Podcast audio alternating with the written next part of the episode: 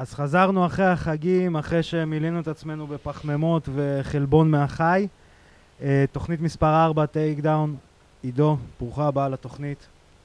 חיים. שמח לארח אותך. אה, מי שלא מכיר את עידו, אז אה, תעשו פאוז בהקלטה, או תיכנסו במקביל לגוגל, תעשו גוגל, תקראו, תבקשו סליחה מהמסך שלא ידעתם מי זה עידו, ומי שמתעצל, אז אה, אתה היית ב, בתוכנית Ultimate Fighter, נלחמת בשמות כמו ג'ייק שילדס. אה, פה אני יכול להפסיק, אבל גם Desert Combat, אה, מהראשונים פה בארץ ש... עשה ג'יוג'יצו ו-MMA ברמה מאוד גבוהה. יש לך את המקום שלך, את ה Pariente Academy. כן. והרשימה עוד ארוכה. כן, וגם ה... גם הדרך עוד ארוכה, יש עוד הרבה דברים לעשות. זה תמיד, ואני ממש ממש שמח שאתה מצטרף אלינו תודה, לצוות פה. שמח. אה, אז יש לנו הרבה על מה לדבר ויש נושאים בוערים. אה, הנושא הראשון בעצם אה, שאני רוצה לדבר עליו היום זה כל הנושא על חומרים משפרי הופעה. אז יסלחו לי כל הקטנונים אם ייפלט לי איזה סטרואיד באמצע, כי זה לא רק סטרואידים. ורציתי לבדוק את הנושא הזה, אני רוצה לתקוף אותו משלושה כיוונים. אחד זה הארגונים, שני זה ה...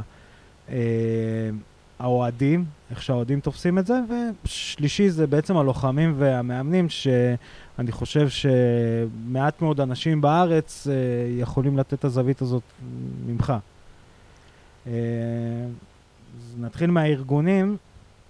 יש לנו בעצם, נקרא לזה ככה, שלושה, אה, שלושה כיוונים שהארגונים מתייחסים לזה. יש את ה-UFC שיש להם את אוסאדה, Uh, ויש את uh, שאר הארגונים בארצות הברית שיש להם את הוועדות אתלטיקה שלהם, ויש, ברוך השם, את יפן. God bless Japan. ויש, ברוך השם, גבי גרסיה נגד זקנות. אוי ואבוי. ומבחינת הארגונים, אתה גם היית שם, אז אם uh, יהיה לך מה, לס, uh, מה לספר פיקנטריה, זה, זה יהיה מגניב. אז נכנסה אוסדה ל-UFC, שבעצם UFC הארגון הכי גדול של ה-MMA, נכנסה אוסדה, וכולם בטוחים, ה-UFC, הדגל שלהם זה אנחנו עושים את הספורט הזה יותר נקי. אז אני אגיד אולי משהו שהוא לא פופולרי. הסיבה היחידה שאוסדה נכנסה ל-UFC זה כי האחים פרטידה רצו למכור את המוצר לבעלים הנוכחיים ולהגיד שאנחנו מוצר הרבה יותר טוב. תראה, כל העניין של uh, uh, להכניס את uh, אוסנה ולהכניס את כל הבדיקות האלה של הסמים, זה uh, כי לכאורה זה הדבר הנכון לעשות כלפי חוץ. הם רוצים להיתפס כ, כספורט לגיטימי בכמה שיותר רבדים. אז הם חייבים, הם, הם צריכים לעשות את זה כדי להראות, הנה תראו, אנחנו מתנהגים כמו כולם. אמ, כל הפיקוח על הספורט הוא מגיע מהענפים האולימפיים. בגלל שבשנות ה-80 התחיל הגל הזה של ה... זה בא ממזרח אירופה, ש...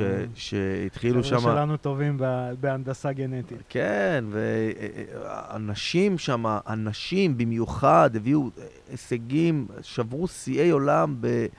בהפרשים שזה היה, מה? איך זה יכול להיות? אמ, כן, אבל אני, אני חייב uh, לצטט כמה דברים. אז יש את ה... כדי שאנשים יבינו גם את ההיררכיה, יש את האוסדה, מעליהם יש את ועדה. וואדה. ומה שקורה, וזה אני מצטט לוחם דרך אגב, ולוחם של ה-UFC, את ניקיטה קרילוב בחצי כבד, שדרך אגב, כבר לכל מי שיכתוב לי ויגיד לי איך הוא אמר את זה, למה, או שהוא יגיד את זה, הוא עובד של ה-UFC, אז כששאלו אותו איך אתה מלכלך על ה-UFC, הוא אומר, נראה לכם שדנה ווייט מסתכל על רעיונות ברוסית? אז אנחנו עושים פה עבודה... אבל אתה יודע גם, אתה יודע גם, באיזשהו מקום, דנה ווייט הוא כל כך חכם. ברור. הוא, הוא יודע שגם, אתה יודע, יש... אבל אם תחבר אותו למכונת אמת ותשאל אותו אם אתה רוצה את אוסדה מחוץ ל-UFC, אני לא בטוח שהוא יגיד, אני לא בטוח מה הוא יגיד. אתה יודע, יש הרבה דברים שאנחנו רואים מהצד שלנו, שאנחנו לא יודעים איך זה נראה, כי זה פיקנטי, זה, זה עושה אש, זה עושה בלאגן, פתאום מדברים על זה. מה הוא רוצה? הוא רוצה שידברו על זה. נכון, אבל... הרי הוא פעם אמר, אם תיקח משחק כדורסל, ועל ידו תשים משחק כדורגל, ובאמצע תשים מכות, כל האוהדים ילכו לראות את המכות. אבל זה, אתה יודע, זה מעבר למכות, זה כל הפיקנטי וכל הבלגן שמסביב. היה גם, הייתה גם מריבה בין, אה, אה, בין, בין ה-UFC ל-WWE באיזושהי תקופה מסוימת, ואני זוכר ש, שברוק לסנר היה מעורב במריבה הזאת, וברוק לסנר אמר, השווה את דיינה ווייט לווינס מקמן של ה-WWE, והוא אמר, וינס מקמן ודיינה ווייט הם עושים את אותו דבר, הם פרומוטרים של קרבות. הבעיה היא שווינס מקמן עושה את זה יותר טוב מדיינה ווייט. זה ברוק לסנר אמר את זה אז. נכון, אבל אם... שאני אחבר את זה גם לברוק לסנר אחרי זה, אם אני אקח את מה שזה... מה ש... הוא סד הגורמים להרבה כאב ראש לדיינה ווייט. זאת אומרת, כשמפילים נכון, לו קרב, מפילים נכון. לו קרב, לא שווה לו הכאב ראש. נכון. ועכשיו, עכשיו, מה זה הדאבל סטנדרט? ג'ון ג'ונס, זו הדוגמה הכי קלאסית, כאילו, לדאבל... עכשיו, יש לו חופשי חודשי, אה, אם תופסים פיקוגרם זה בסדר. עכשיו, אני גם מדבר על תוספים. אתה מבין כמה כסף, אתה יודע כן. כמה, כמה כסף משולם שם, העבירו את כל ה card ממדינה אחת למדינה אחרת, שם הם יכלו לעשות את ה... את המסחרה שלהם, שהם לא יכולים לעשות. אחד המשפטים שהכי אוהבים שאני אומר בתוכנית, שבספורט הזה יש גזענות, אבל רק לצבע אחד. לירוק. גדול. רק לבנג'מין. אבל העניין הוא שיש לו חופשי חודשי. עכשיו, אנחנו מדברים, אוקיי, מה, מה הליגות האחרות עושות? יש את הוועדות אתלטיקה. נתפסים, לא נתפסים, זה כבר שאלה. אבל מה בודקים גם? כן, כולם יודעים סטרואידים, מה זה סטרואיד? עכשיו היה את הסיפור אה, של בן אסקרן שחשוד אה, לכאורה בשימוש ב-EPO. EPO, למי שלא יודע, אני לא אכנס לכימיה או דברים זה חומר שמעודד, אה, זה גם ככה הגוף שלנו מפריש את ההורמון הזה בכליות, וזה חומר שמעודד אה, גדילה של כמויות של כדוריות דם אדומות. נכון, שמה שזה עושה, זה נותן לגוף לשאת יותר חמצן, ואז זה כאילו שאתה משפר את הסבולת שלך בצורה לא חוקית.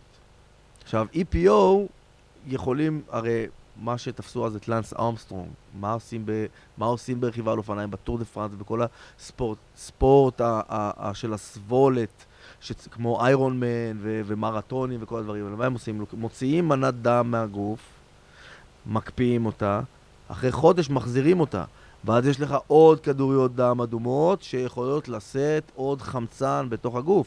אז הגוף שלך יותר עשיר בחמצן, אתה מתעייף הרבה פחות. גם uh, עוד אחד הדברים שהבנתי שיש לזה קשר ישיר, זה היכולת שלך לספוג מכה. Uh, ראיתי... אתה מדבר על מכה לראש. מכה לראש, מכה... כן, uh, יש, יש קשר ישיר בין uh, uh, המצב uh, של הסבולת לב ריאה שלך לבין ה- ה- היכולת שלך להתאושש ממכה. יש קשר ישיר. עכשיו, כשאנחנו מדברים על EPO, הבדיקה של EPO מאוד יקרה. בגלל זה לא בודקים כל כך. עכשיו, אני לא מדבר על ג'ון ג'ונס שבאמת, כאילו, זה... אם זה... מה זה אם זה נכון? הוא נתפס. הוא נתפס על דקה וכל מיני חומרים שאול קוגן היה משתמש בשנות ה-80, שזה קצת מטומטם ב-2018 להיתפס על דברים כאלה, אבל הוא... אה, היום אנשים לא לוקחים את מה שלקחו ב-WWE בשנות ה-80. אנשים לוקחים אה, דברים קצת יותר משוכללים ויותר אה, יותר, אה, אה, קש, אה, קשים לגילוי, נקרא לזה ככה, ולא בודקים אותם. EPO, השמועה ברחוב רצה שכולם משתמשים בזה. ו, ואז אני אומר, אוקיי, אז את זה גם לא בודקים, אז מה ההבדל? בין זה שתהיה ועדת אתלטיקה לזה שאוסדה תהיה. הרי ועדת אתלטיקה, הממשלה משלמת לה. לאוסדה אני לא יודע אם אה, ה-UFC משלמים, אה, ו- ועדיין יש הטיות, זאת אומרת, עדיין, אם אני לא טועה ב- באולימפיאדה, השימוש כמו שנייט דיאז אומר, I have my law now in אוסדה, של העישון אה, קנאביס עד 24 שעות לפני תחרות, זה חוק שעבר בגללו, כי אתה לא יכול להשעות את, את ניי דיאז, כי ניי דיאז מושיב ישבנים על כיסאות. כן, כן. אז אני אומר, אני לא... אני ברמה האישית, ברור שאני בעד אה, אה, שוויון שווה ושהספורט יהיה הוגן והכל יהיה נכון. אבל, ו, אבל אני תשמע, אגיד, תשמע, תגיד לי בן אדם אחד שכשהכריזו על הקרב של ברוק לסנר נגד אליסטר אוברים, לא ישב וראה את הקרב הזה במתח. אה, זה ברור, תשמע, זה, זה היה קרב, יש הרבה קרבות בהיסטוריה שאתה, שאתה אומר, וואו, איזה קרב, איזה קרב ענקים, ואחרי זה אתה מגלה שהבן אדם היה על חומרים, ואתה אומר, ידענו אבל... גם לפני שהם היו על חומרים. כן, אבל אתה יודע, זה... יש להיות על חומרים ויש להיות על חומרים. תראה, הכמות. הכמות שהחבר'ה האלה מתאמנים, שזה שלוש פעמים ביום בדרך כלל, פעמיים, שלוש ביום, תחשוב, זה, זה 15, 18 יחידות אימון בשבוע.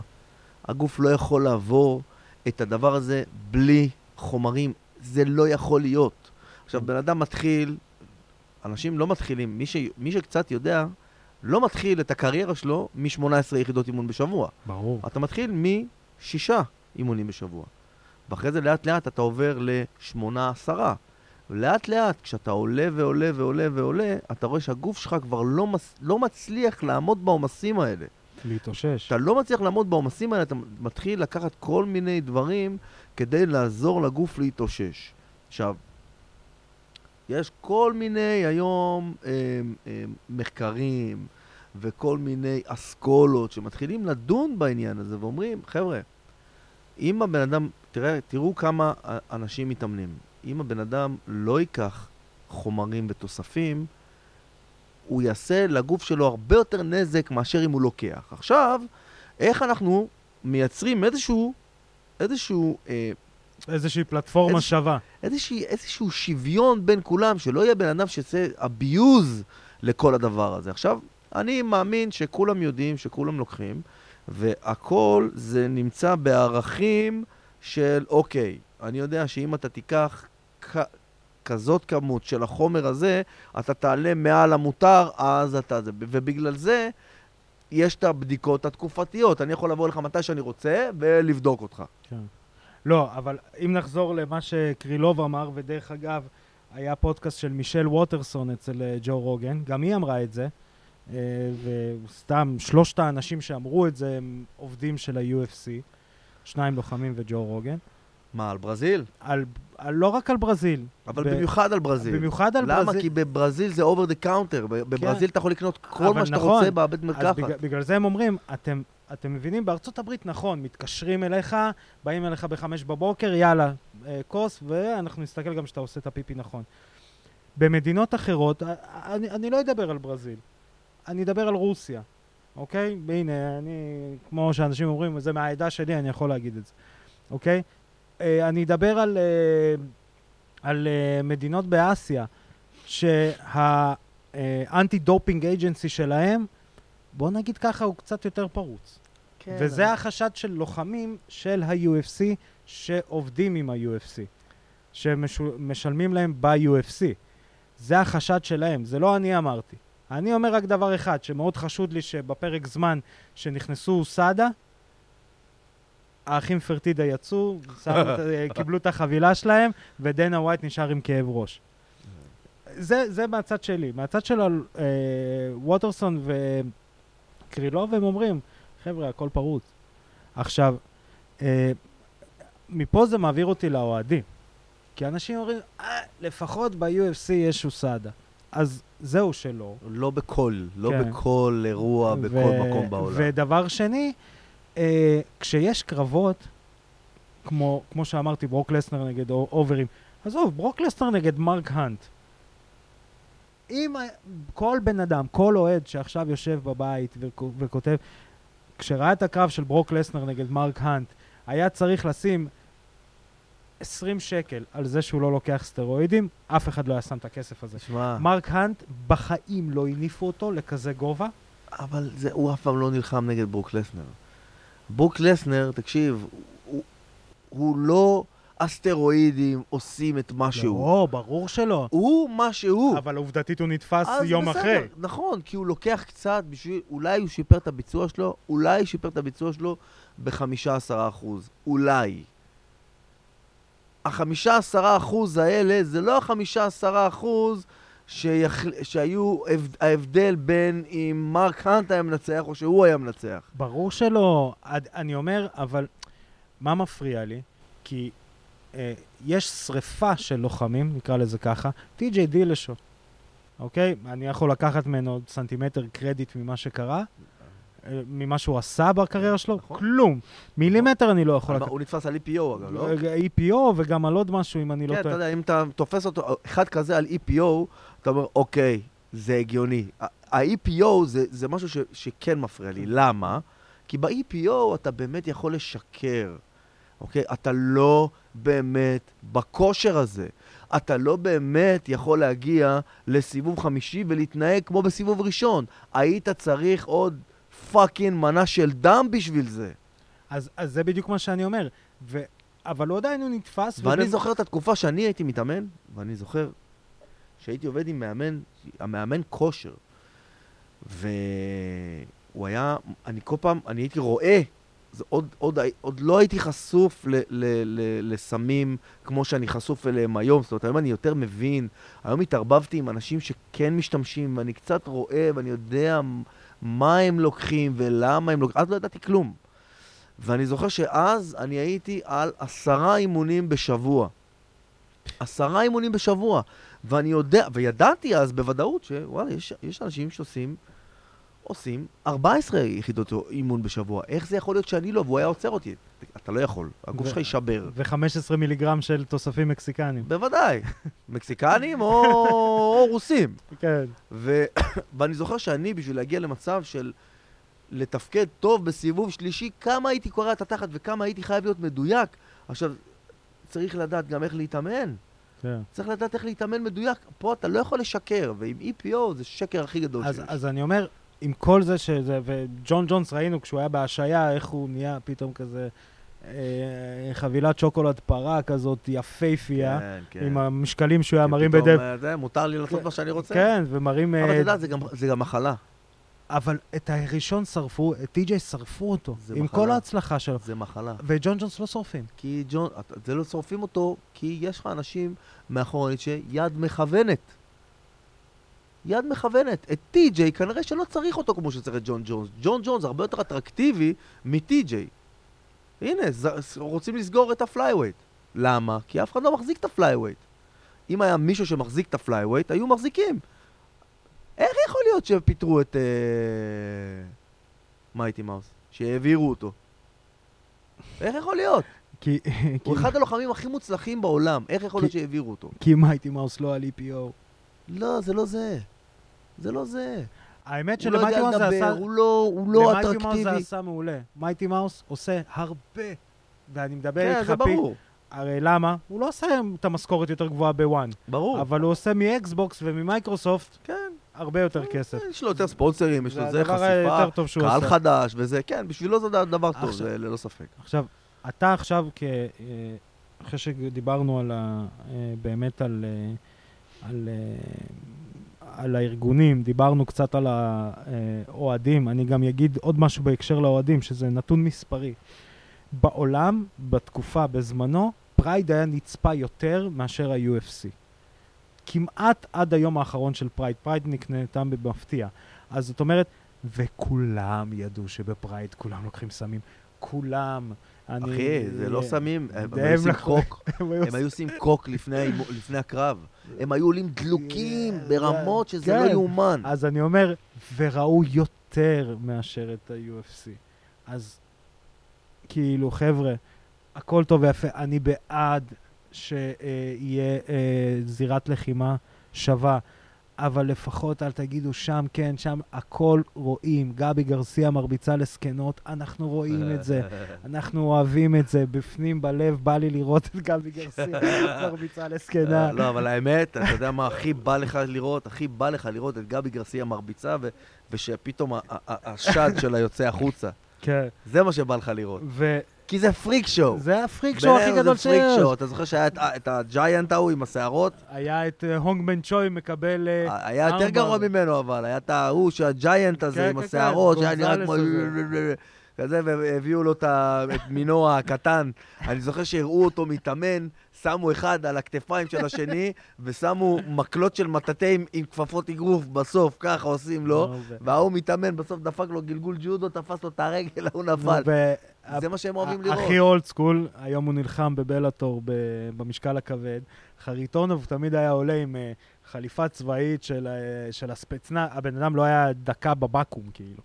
באמת? ח- דקה בבקו"ם מי? לא היה. חריטונוב? לא, לא מאמין לך. בצבא. מאיפה אתה יודע? אני, אני קורא ברוסית יואו, קצת. אני לא מאמין. היה, בב... היה בא עם לא חליפה מאמין. ועם ה... ועם ה...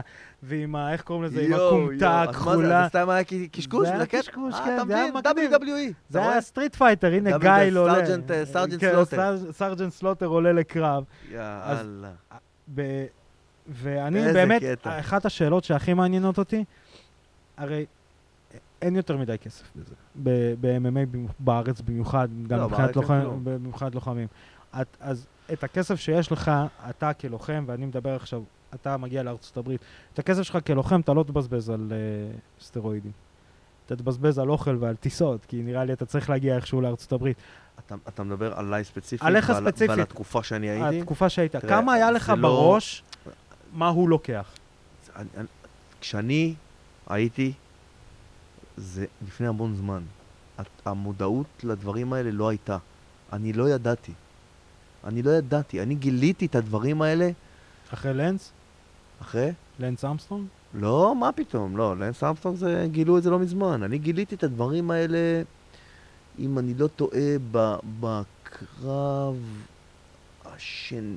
אתה היית רואה את רנדלמן וקולמן והיית בטוח לא שהם ידעתי, הולכים- אני לא ידעתי, אני לא הייתי חשוף לדברים האלה, אני לא ידעתי. כאילו, אתה יודע, בדיעבד. ידעתי, ידעתי, אה, סטרואידים, אבל אני לא הייתי חשוף לדברים האלה. אני חושב שרק ב-2008, שטסתי לאיזה מחנה אימונים באנגליה, אצל אה, אה, חבר מה- מה- מה- מה- מה-UFC, אה, ברד פיקט, אז אחד מהקבוצה הזריק איזה משהו לבטן, שתבין עד כמה נאיבי הייתי, הזריק איזה משהו לבטן, ואני אומר לו, מה זה? בן, כאילו לפני האימון, הוא אומר לו, מה זה? הוא אומר לי, אה, זה GH. אני צוחק, אני אומר לו, מה זה? זה בטח אינסולין, אתה בטח אה, סוכרתי. שתבין כמה נאיבי הייתי. זה רק השנה שהתחלתי להבין, רגע.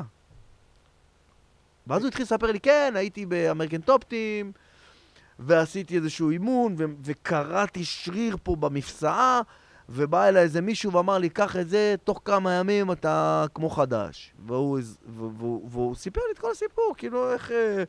תוך, תוך יום הוא מתחיל להזריק GH, ותוך יום הוא מתחיל לחזור לעניינים. ואז אמרתי, ואז כאילו, הנאיביות שלי התחילה קצת אה, לקבל צורה אחרת. ו- והתחלתי לראות, רגע, ואז התחלתי, ב... רגע, יכול להיות שהוא ישתמש, יכול להיות שההוא ישתמש, יכול להיות שזה ישתמש, יכול להיות שזה משתמש. התחלתי פתאום, אתה יודע, פתאום העולם הזה נהיה לי גלוי. אבל רק בערך בשנת 2000, זה, אני זוכר שהיה לי איזה קרב נגד מישהו שנלחם בבלאטור, בבלאטור עוד הישן.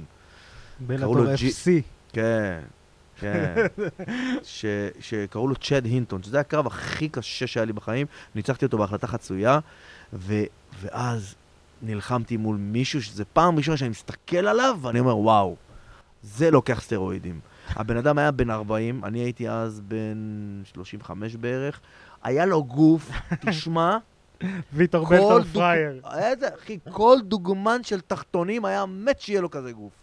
משהו נדיר, והבן אדם בן 40 ואבא לשתי ילדים, אתה אומר, וואו. ואני זוכר, אני זוכר שראיתי אותו בשקילה, בשקילה הוא היה ככה, ופתאום אמרתי, אז הסתכלתי עליו, אה, אמרתי לו, אה, הוא לא כזה גדול. ואז אני עולה לזירה, אני מסתכל עליו ואומר, מה זה הדבר הזה? מה הוא שם? מה הוא עושה? ניפח את הוונטיל? אה, זה, אני, אני אחרי בלאטור. אה, זה היה הקרב השלישי לפני הסוף שלי.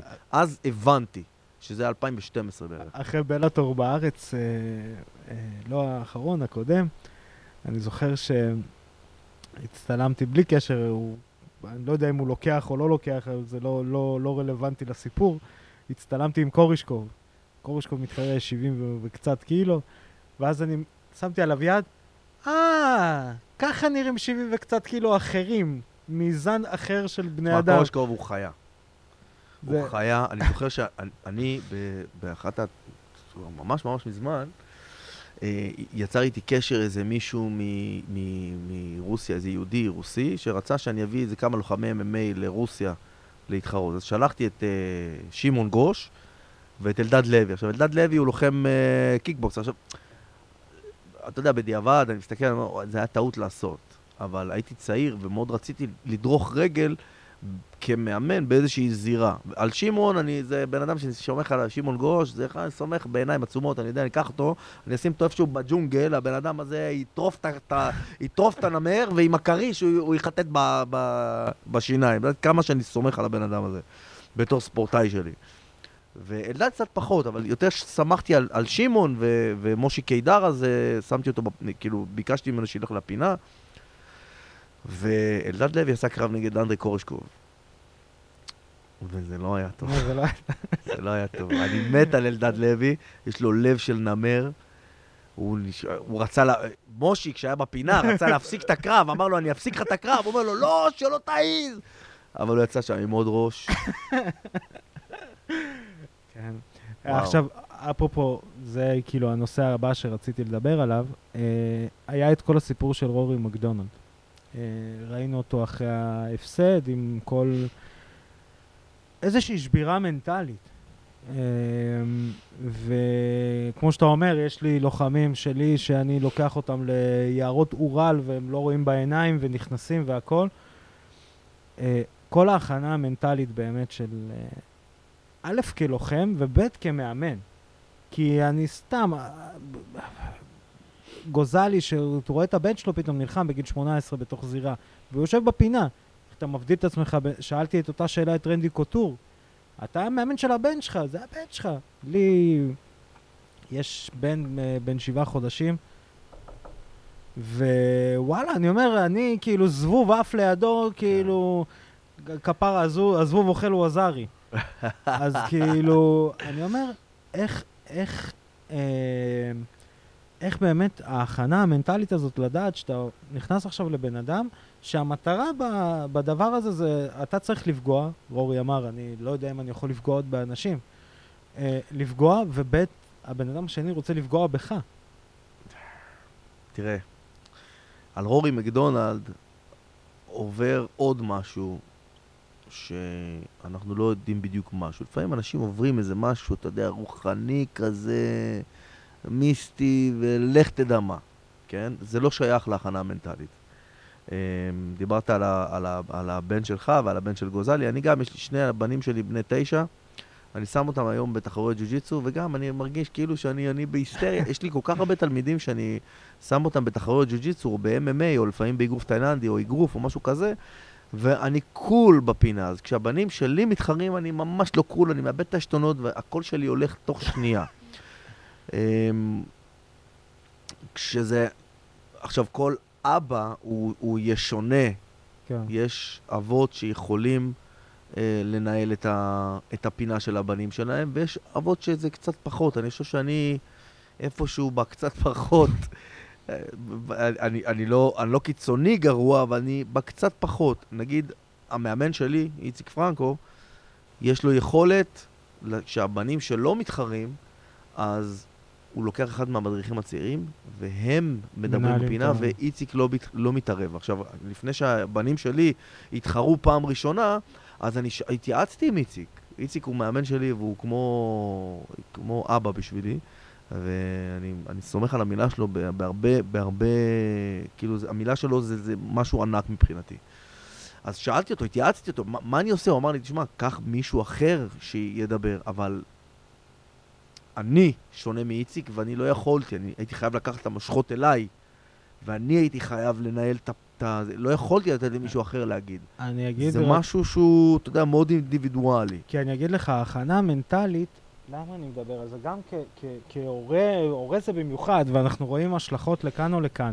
כי מי שראה ב ONE את הקרב של סייג' נורת'קאט, אבא שלו דחף אוי. אותו לעשות את הקרב נגד קוזמו אלכסנדר, אחד הסטרייקרים הטובים בעולם, שבוא נגיד את האמת, סייג' נורת'קאט לא מוריד אותו לקרקע.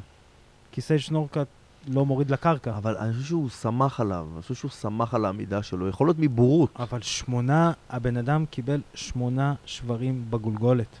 כן, ו- יש מצב שהקריירה שלו נגמרה. זה כאילו, זה... אני מצטער על ההשוואה, אני לא אוהב להשוות את הספורט שלנו לאף ענף ספורט, כי... לא משנה, אבל זה... האבא של לא סייג'... כן, האבא של סייג' נורת'קאט יצא קצת יעקב בוזגלו בסיפור הזה. ואני אומר, אבל זה מבורות. זה מבורות. אתה יודע, ששאלו את... אה, אה, ראיתי, שמעתי איזה פודקאסט של אה, בן אסקרן. אגב, אני מאוד מאוד מחזיק מבן אסקרן. הוא, הוא, הוא, הוא, הוא, הוא נראה כמו כזה חנון כזה, מאוד חנון, אבל כשאתה מקשיב לדברים שהוא מדבר, יש לו... הוא לא טיפש בכלל. מאוד חכם. הוא, הוא לא טיפש בכלל. לא, זה שלא טיפש זה משהו אחד, אבל יש לו, יש לו חוכמה גם של מאמן. זאת אומרת, אני שמע, שמעתי אותו, הוא גם מאמן אה, wrestling בקולג', ושמעתי כן. אותו הרבה פעמים מדבר על אימונים וזה. קודם כל, מאוד הזדהיתי עם הדברים שהוא אומר, והוא דיבר על, ה, על הקרב של אה, סייג' נורקאט, והוא אמר, סייג' נורקאט, אחד הדברים, ה, ה, מה שלא נתן לו לזרוח, זה שהוא התחיל לעשות grappling בגיל מאוד צעיר. עכשיו, זה לא רק זה שהוא התחיל לעשות grappling מאוד מאוד צעיר, בגיל מאוד צעיר, אה, בגיל מאוד מאוחר, סליחה. זה לא רק זה שהוא התחיל לעשות grappling בגיל מאוד מאוד מאוחר, הוא אתלט פנומן. כן. וכולם, כולל הוא והמאמן, שזה אבא שלו, סומכים על האתלטיות שלו, ולא סומכים על הטכניקה שתהיה מדויקת.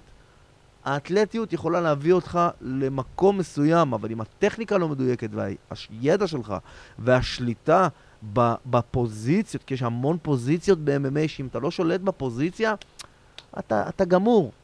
במיוחד ה-MMA של היום עם הכלוב. ה-MMA היום של הכלוב. אה, תסתכל על, על אפילו נועד להט, שהוא הוא, אה, לוחם ישראלי שלפי דעתי ש, שהגיע אה, אה, מבחינה אה, מקצועית הכי, הכי רחוק שאפשר. הידע שלו על הכלוב הוא ידע מאוד מאוד מאוד גדול. אתה רואה גם שהוא נל, נלחם, הוא נשען על הכלוב, הכלוב זה ה... להביא את הבן אדם לכלוב זה המקום שהוא מרגיש בו הכי נוח, אפילו לא על הקרקע, הכלוב. כן, לא, ברור. אה, אה, אז אם אתה לא יודע את הדברים האלה, ואם אתה לא לומד אותם כמו שצריך, אה, האתלטיות שלך יכולה, עד גבול מסוים, כמה אתה יכול להפתיע עם איזה מכה. אנשים כבר לומדים את זה, כבר רואים. אני, אגיד לך שכל כל העניין, אני אומר, היחסים באמת של לוחם, אבא ומאמן, וכל הסיפור הזה, אני ארחיב על זה עוד בטור שאנחנו נכתוב בעמוד הפייסבוק שלנו, באגו טוטל, על, על זה שלדעתי הצנועה, לרורי מקדונלד יש את הפינה הכי טובה ב-MMA, בעולם, כולל לא משנה מי. פירס זהבי אה, נחשב לאחד המאמנים היותר חכמים בתחום, במיוחד עם ההכנה שלו ועם התפיסה שלו להכל. ו... וה... כאילו, יש לו את כל היכולות. יש לו... אה, הוא למד MMA מגיל צעיר, הוא לא למד קראטה, הוא לא למד האבקות, לא למד ג'ו-ג'יצו, למד MMA. יש לו את המאמן, עוד פעם, לדעתי הכי טוב ב, בעולם היום, אה, גם טקטית וגם אה, תפיסתית. אה, ועדיין איכשהו זה נשבר. אני אגיד לך משהו. אמרת הכי טוב והכי טוב והכי טוב, אין דבר כזה הכי טוב. כי יש משהו שמתאים ללוחם אחד ויש משהו שמתאים ללוחם אחר. אז זהו, שפירז, למה אני אומר הכי טוב? נכון, ברור שעוד פעם אני אומר, כל זה דעתי האישית, אבל פירס, אה, ראיתי מלא רעיונות איתו, מאוד התעניינתי בבן אדם, כי יש איזה מסתורים קצת אליו. הוא יודע לבנות תוכנית פר לוחם. בסדר, אין בעיה. אני פעם חשבתי שאני הכי טוב. פעם חשבתי שאני הכי טוב, ולא הבנתי איך, מה, אתה לא רוצה להתאמן אצלי? אני הכי טוב, איך זה יכול להיות? ואז הבנתי שאני הכי טוב לא ולא ולא, אבל אני לא כל כך טוב לא ולא, כי הוא, מחפ... הוא צריך משהו אחר. עכשיו, יש לוחמים שיתחילו מ-MMA, יתחילו מההתחלה MMA, וזה יביא אותם להכי גבוה שיכול. אבל יש לוחם שצריך להתחיל בתור מתאבק, ויש לוחם שבכלל צריך להתחיל בתור קראטה. ואפילו קראטה בלי מגע, קראטה נקודות, קראטה סימונים. כל בן אדם הוא אינדיבידואל, וזה מה שיפה גם, אתה יודע, למה, אם היה באמת מאמן אחד שהוא יהיה הכי טוב, כולם היו הולכים להתאמן אצלו. אבל יש אנשים, כולם עוזבים את גרג ג'קסון. אתה מבין? אבל יש אנשים שצריכים את המאמן הברברי הזה, שיגיד להם, לך תנשוך אותו. ולא מעניין אותך כלום, הוא צריך מאמן ברברי בצד. הוא לא יכול עכשיו, נגיד, דוגמה הכי קלאסית, זה, איך קוראים לו?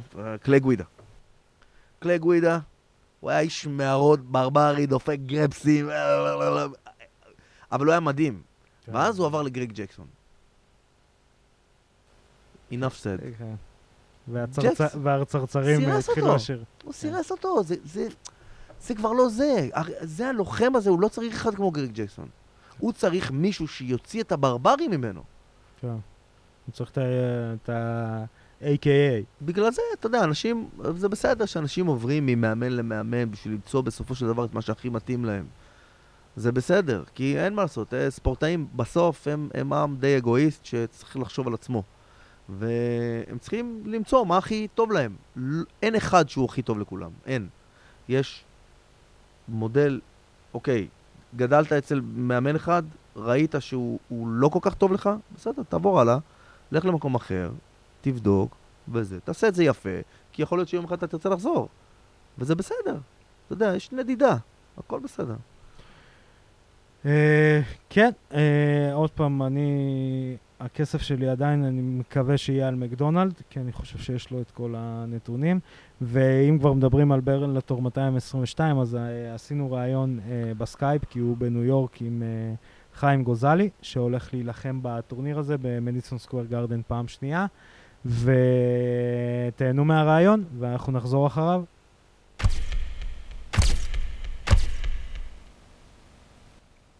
אז כן, אנחנו עם חיים גוזלי, לוחם ה-MMA, אחד הוותיקים במדינה הזאת, ואחד האנשים שאני גאה לקרוא לו חבר, זה ברמה האישית.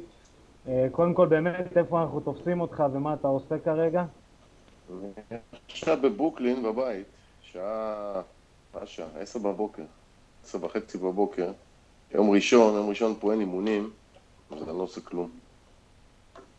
כולם פה, אני מנסה להציב את המצלמה גם על הדרך, שזה יהיה טוב, זזה לי. עכשיו תגיד לי, רגע, אוקיי. עכשיו היא שעה. כן. אז אני בברוקלין עכשיו, עשר וחצי בבוקר, יום ראשון, אין אימונים, אתה יודע, השבת שלהם פה הפוכה. אז אני נח היום, אין לי כלום, יש לי איזה פגישה עם כמה רבנים פה, כי הכניסו אותי עוד פעם למצעד הישראלי בניו יורק. הופה. כן, זה יהיה בשני ליוני, אז היום יש לנו את הפגישת סיכום, כל הדברים, מה צריך להביא, מה צריך לעשות. אז זהו, אה, עושה עבודה קהילתית. האמת שזה טוב, עבודה קהילתית ישראלית יהודית בניו יורק. לפני חודש, אה, אביב, הבן שלך התחרה, ניצח, ניצח בצורה מרשימה. אה, אתה יכול לספר קצת, אתה גם כאבא, גם כמישהו שמייצג את הספורט, איך, אה, איך הלך הקרב, איך ההתרגשות, כל הדברים האלה? אביב, קודם כל הוא עזב את הארץ להתאמן בחו"ל. הוא לא היה בארץ במחנה אימונים, אני לא הייתי איתו רוב הזמן. הוא נסע לבאדי שופ של אנטוניו מקי. יש את אייג'י מקי, את קימבו, את, לא קימבו, הבן של קימבו סלייס, אה, יש שם את ג'ו דייוויס, ממש חבר'ה, זה מכון יותר שכון, יותר אה, משפחתי, קטן, לא ענק, נגיד אצל רנזו זה מאות על מאות של אנשים. שם זה כמה עשרות שכל יום ביחד, אה, כמו משפחה. אה, הקרב, לפי איך שהם תכננו אותו, אני האמת לא הייתי באסטרטגיה כל כך, רק לקראת הסוף. ולפי איך שהם תכננו אותו. לא יודע, כמה מכות, אה, למשוך את זה אם אפשר, כאילו אם אפשר בעמידה, אם לא, ישר להוריד לקרקע. אה, הוא התנפל על אביו, ראית את זה ישר בסריה של כמה מכות לפנים, אז אביו הרי עשה את הק- את הקלין, שהוריד אותו לקרקע, ושם זה כבר היה גמור. אה, גם אביו נכנס לו לראש לפני הקרב, שזה היה בכלל, אחרי הקרב הם באו, דיברו איתנו. אז הם אומרים, עד, הקר... עד היום של השקילה הוא היה רגוע והכל היה בסדר מבחינת הבחור. מה שאביו עשה לו בשקילה ומה שעשה לו בפייסבוק וכל זה, הוא השתגע, המאמן אמר שהוא השתגע ברמה כזאת שהוא רצה כל כך להרוג אותו, שהוא כבר לא שמע לאף אחד, זה היה רק, רק לתת לו מכות. ו... לא יודע, ואביו כמו לפי התוכנית, עבד לפי הספר, ניצח את הקרב. ויאללה, לקרב הבא עכשיו. עכשיו הוא בארץ, דרך אגב, הוא גם לא איתי פה. מה, הוא מצטרף אליך, אבל אני מאמין. אה, לא מאמין שהוא יצטרף, הוא עכשיו... אה, הוא בארץ, יש לו את העניינים עם הצבא, הוא מסדר את כל, הס... את כל הסיפור הזה. אוקיי. Okay. Uh, עכשיו, אתה בתור uh, באמת מי שמנסה, uh, חוץ מלדחוף את עצמו וזה, אלא באמת לדחוף את הענף הישראלי של ה-MMA בעולם, uh, ובטוח יש לך חלק בדחיפה הזאת והכל, מה, מה התחושות שלך לגבי הקרב החגורה שאולגה קיבלה? וסוף סוף אה, נציג ישראלי בארגון בכיר מקבל קרב על חגורה? מעצבן אותי שכל האתרים בארץ לא מדברים על זה, ואפילו הקבוצות uh, המטופשות שיש לנו בארץ, שכאילו אוהבים את הספורט, אבל אוהבים את עצמם יותר מהספורט, אלה שרוצים להיות ולא יהיו, uh, לא מדברים על זה, כאילו זה לא קיים. זה, זה הכי מעצבן אותי, אבל אתה יודע, אני מקווה שאולגה תעשה עבודה טובה ותיקח את החגורה ונראה מה, מה אז ידברו, שתחזור עם החגורה לארץ. בעזרת השם, בנובמבר אה, נעשה סבב חגורה.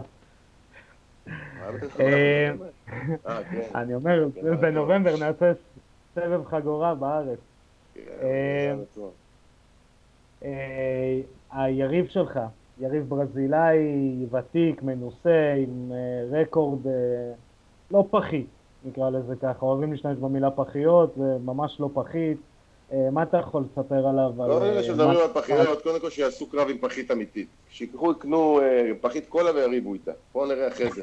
כל בן אדם שנכנס לזירה ונותן מכה, הוא לא יכול להיות פחית, לא משנה מה הרמה ומה זה. אה, גם לוחמים מהטופ הטופ הטופ של העולם הפסידו לפעמים אחרי 40 שניות או 20 שניות, או מבריח מטופש, או מאיזה אגרוף שלא היה אמור להיכנס, אתה יודע. אז כל. הדבר הזה שהמציאו לי פה בארץ, פחיות, אוי, תעשה לי טובה, זה שישאר עם הקבוצות של המטומטמים האלה שמדברים על שטויות כל היום. פחיות, לא פחיות. אין פחיות, יש לוחמים. מי שנכנס, נלחם. אה, יש לו 44 קרבות, 45, 44, כאילו, אחד מהם זה no contest, או משהו כזה, אבל בכל מקרה זה קרב. הרקורד שלו מטורף, זה 22-22. זה אומר, הקרב הזה זה קרב בשבילו, זה או שהוא יורד למינוס או שהוא עולה לפלוס. כאילו, אני פה... אז זה הדבר היחיד שמדאיג, כי הוא אז יבוא עם כל הכוח, אתה יודע, כי אף אחד לא ירצה לרדת למינוס. אתה הבנקאי. כן, אני הולך להוריד אותו למינוס עכשיו. אה, ברזילאי, ג'ו-ג'יצו, אה, יש לו גם עמידה טובה, ניסיון מטורף, אתה יודע. אה, זהו. לא יודע, אין יותר מדי, הוא בא מברזיל. אבל בטח גם ימצאו עליו מה להגיד, אני יודע. גם עליו הם ימצאו את ה... הוא עשה, והוא היה, ונתן, ועשו, וקנו, ושילמו, ורצו, וברחו. כל דבר יש לו מה להגיד. זה לא... אני אנצח אותו, יגידו קניתי את הקרב, אני אפסיד לו, יגידו זקן, אני אצא תיקו, יגידו מה זה תיקו, אתה מבין? זה לא משנה. אין, אין, אין אה. פרגון, אז זה לא משנה, זה לא מעניין, אתה יודע, אני בא לנצח, אה, לא נשאר לי עוד הרבה, נשאר לי עוד שתי קרבות בחוזה, וזהו, ונגמר הסיפור שלי. אני מפנה את הבמה לצעירים, ויש אה, הרבה הפתעות בדבר הזה של החבר'ה הצעירים בארץ. ועוד כמה ימים אני מאמין שזה כבר ייסגר, ואז תקבלו, יקבלו עוד הפתעות פה, החבר'ה. כל אלה שמדברים. רציתי לשאול אותך עכשיו, הנה אתה אומר, בואנה, אני, אני כבר מבוגר ויש לי עוד שתי קרבות בחוזה. מי שעוקב אחריך אה, רואה שהאימונים האחרונים שלך, ואנחנו דיברנו קצת לפני, ה, לפני הרעיון, שאתה כאילו מתאמן לאיירון מן. כאילו לא, באמת, אני עוקב אחריך שנים ולא ראיתי אותך אף פעם מתאמן בצורה שאתה מתאמן היום. אה, לקח, עוד פעם, פה גם לקחתי מאמנים אחרים. אה, יש את החבר'ה של רנזו שעוזרים לי, ויש את החבר'ה, את מתן גביש מהקרב מגע, שאנחנו התחברנו, והוא עוזר לי פה בכל ה... כל המרכיבים מסביב לקרב, כאילו, אתה יודע, הכושר, הריצות, דברים שלא הייתי עושה אף פעם. אה, להגיע למקום אחר, לנסות להוציא משהו אחר מהקרב הזה. אה, אנחנו לא רוצים להגיע לעוד פעם סיבוב שלוש, ועוד פעם שאני נגמר, ועוד פעם כל זה, אתה יודע. אנשים לפעמים מדברים, אבל לא מבינים שאני בן 46, אתה יודע. הקרב שלי והאימונים שלי צריכים להיות לפי הגיל והגוף ומה שאני יכול לספוג ולא מה שהספר אה, אומר לעשות, אתה מבין? כי אני לא יכול לעשות כמו אימון כמו בן אדם בן 22. אז אנחנו בנינו את זה בצורה כזאת ש... בוא נגיד מה שעשיתי היום, אם זה מספיק, אז זה יספיק. אם אני מחר אצטרך מנוחה, אז אני אנוח. אני לא יבוא לי עוד אימון רק בשביל להגיד לעצמי, הנה, התאמנתי והרגתי את עצמי. אנחנו מעדיפים שאני אגיע לקרב שלם, בריא, ושם ייפצע אם צריך, ולא להיפצע פה עכשיו בדרך, כמו שקרה לי בשתי הקרבות האחרונים שלי, בב... לא האחרונים, השתיים לפני האחרון בבלאטור, שהגעתי לקרב כבר שבור. המחנות אימונים היו גרועים, הייתי נלחם בצעירים, וסתם נפצע, ו... ודברים כאלה, והגעתי לקרבות אה, פצוע. הקרב האחרון לא הגעתי פצוע, כי התאמנתי בארץ, אבל אה, נפצעתי בתוך הקרב הזה, והיה חוסר מזל. אה, אין לי אופציה אחרת, אני חייב לנצח את שתי הקרבות האחרונים בחוזה ולפרוש עם שתי ניצחונות, וזהו. להמשיך ל... לקדם את התחום, להרים אותו ברמות יותר גבוהות, להביא את החבר'ה הצעירים לבמות הגבוהות, ומשם. אמרנו את זה בהתחלה, שבאמת אתה, עם, דווקא עם כל הדברים הטובים שמשתמע מזה, אתה בעצם האולד סקול הישראלי. הלוחם ה-MMA שכבר 20-25 אה, שנה בעסק, כל הדברים האלה, עם כל המשתמע מכך, ואתה פעם שנייה נלחם במדיסון סקוויר גארדן, שזה בעצם, איך אה, האמריקאים אומרים, המקה של אה, כל ספורט הלחימה בעולם. איך מבחינתך ברמה האישית כאילו להתחרות במדיסון סקוויר גארדן בפעם השנייה, או בכלל להתחרות עוד פעם במדיסון סקוויר גארדן, קהילה יהודית ענקית בניו יורק, כל הדברים מסביב?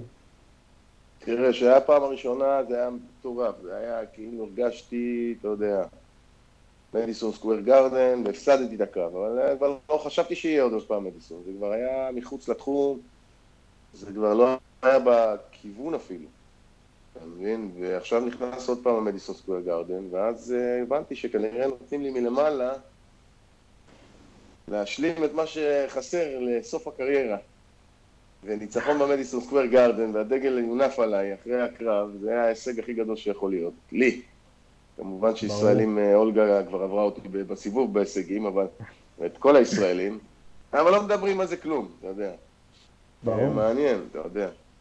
ו... מה, אני אגיד, אני אגיד לך, זה שבמדיסון סקוויר גארדן עלי נלחם, טייסון, אה, אירועים מטורפים, כאילו, אפילו עוד לפני העולם ה-MMA, ועכשיו גם אה, שם ישראלי בכל, ה...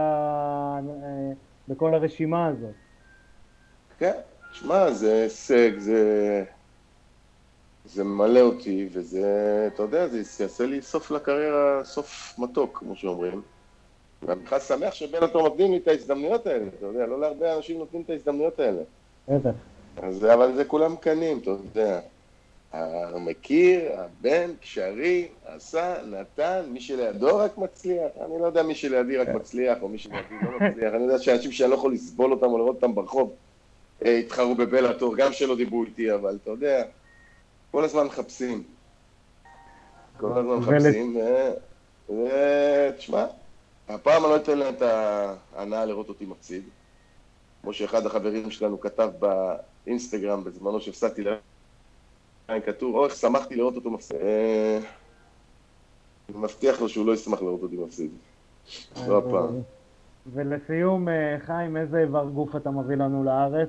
גם לתוכנית שלנו וגם בכלל... אני חושב, אני עובד על שתי מהלכים, כרגיל, כאילו הבריח, הרגל האהוב עליי והחניקת משולש. שלי הוספנו עוד כמה דברים חדשים, שאם פורחים ממשהו, שאני ממשיך למשהו אחר, אבל זה כבר יהיה בקרב. ולא היה אכפת לי לתת לו איזה נוקאוט גם כן, בשביל, אה, אתה יודע, איזה בעיטה לראש ככה, שמישהו, שיגיד, או, יש עוד דברים פה בספר.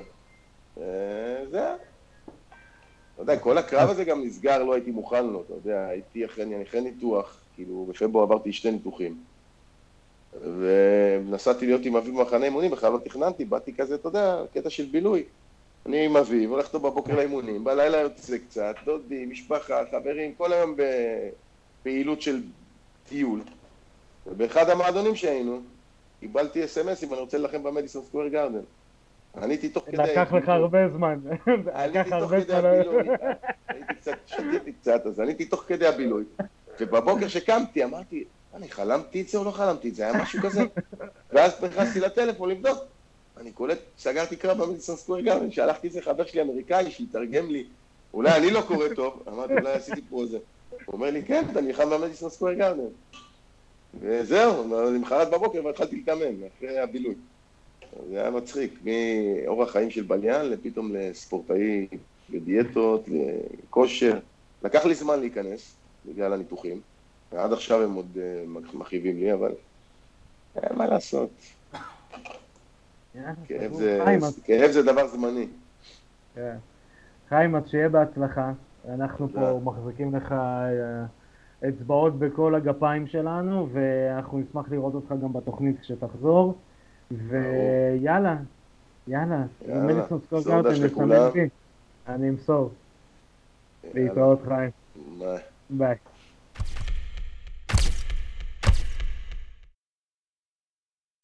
אז זהו, חזרנו מהרעיון של חיים. אמ, חיים הולך להילחם בבלאטור 222 ב- במכה של אה, עולם הלחימה, מדיסון סקוור גארדן. חלום, אה, כן, פעם שנייה. הטובים ביותר היו שם. ויש לנו באמת אה, אירוע מטורף בבלאטור 222 אה, ב-14 ליוני. יש לנו קרבות של אה, רורי מקדונלד נגד גר... נ- ניימן גרייסי על ה... אה, בטורניר ה welterweight. צ'ל סונן, נראה אותו נגד ליאוטו מצ'ידה. קרב שלא זכינו לראות ב-UFC, רואים אותו פה. אה, יהיה את ה... אני אפרט על זה בטורים ובתוכניות המשך כנראה, נדבר על זה, בין אה, קיוג'י הוריגוצ'י נגד אה, דריון קלדוול, שמשהו ש... כל הכבוד גם לרייזן וגם לבלאטור שמוכנים לכזה שיתוף פעולה, ובתקווה שזה יפתח את השוק ללוחמים נוספים. אבל סקוט קוקר תמיד היה עובד עם יפן. זאת אומרת, יש לו קשר טוב ליפן. אז הוא כן. יודע לשתף. אתה יודע, גם אז הוא היה, עוד לפני שהיה אה, אה, סטרייק פורס, הוא היה איפשהו ב-K1 ובדיינמייט. ואני זוכר שהקרב שאני עשיתי נגד אה, ג'ייק שילדס, הוא היה אחד הפרומוטרים באירוע. שזה יביא לאיזשהו שינוי שם בכל הנושא של התפיסה של פתיחת השוק. דילון דניס הידוע לשמצה אה, הולך להילחם, איזה סתום זה. ואהרון פיקו אה, נלחם נגד עוד prospect אה, מטורף, אתם יכולים לקרוא בטור בעמוד שלנו בפייסבוק, באגו טוטל אה, שכתבנו, אה, נגד אדם אה, בוריקס, ה- גם prospect מדהים עם וירטואוז. אה, יש לנו עוד אירוע אה, של אה, בלאטור אה, לונדון עם אה, מוססי נגד אה, קרווליו, שזה גם קרב אה, מאוד מעניין. מוסאשי נגד קרווליו, וואו וואו. זה לא היה הקרב הזה? אה, זה מה שהיה פעם. נכון. שמוסאשי ניצח אותו ממש מהר על הקרקע, והרגת את ברוסלי. ברוס. אה, אז זהו, שמוססי צריך להראות גם אחרי הקרב שלו נגד שלמנקו, שראינו קצת חולשות, הוא אחרי זה חזר עם ניצחון אה, יותר מרשים. אה, צריך לראות אם הוא באמת יוכל לשמור על אותה רמה. ואני סיפרתי בתוכנית הקודמת שהתהפכה אה, מכולה בנמל אשדוד של אה, בלאטור, אז יש לנו ציוד אה, לחלק. מה, מה, מה, מה? כן, התהפכה מכולה ויש לנו ציוד חולצות וכובעים, אז כבר יש זוכה אחד משבוע ש... שבוע שעבר, מהתוכנית הקודמת, שקיבל חולצה, אז הפעם אנחנו נגריל כובע, והחידה היא כזאת, בלאטור היו משודרים בערוץ נישה מוזיקלי. באיזה ערוץ נישה אה, בלאטור היו משודרים? אה, בין כל מי שיענה נכון, ישתף את הפוסט של החידה, יירשם לערוץ, גם ב, אה, ביוטיוב וגם בפייסבוק, יירשם לעמוד פייסבוק שלנו, באינסטגרם, אגו טוטל, אה, ביניהם תוגרל, אה, אה, יוגרל בעצם הכובע, ואנחנו ניצור קשר ונחלק את הפרס. אה, תודה רבה לך, עידו. תודה רבה לכם. אה, היה ממש ממש אה, כיף, אנחנו אה, נתראה בתוכנית הבאה. אה, אז חברים, שנמשיך לראות קרבות רק בזירה, תשמרו לעצמכם, ונתראה בתוכנית הבאה. פקע.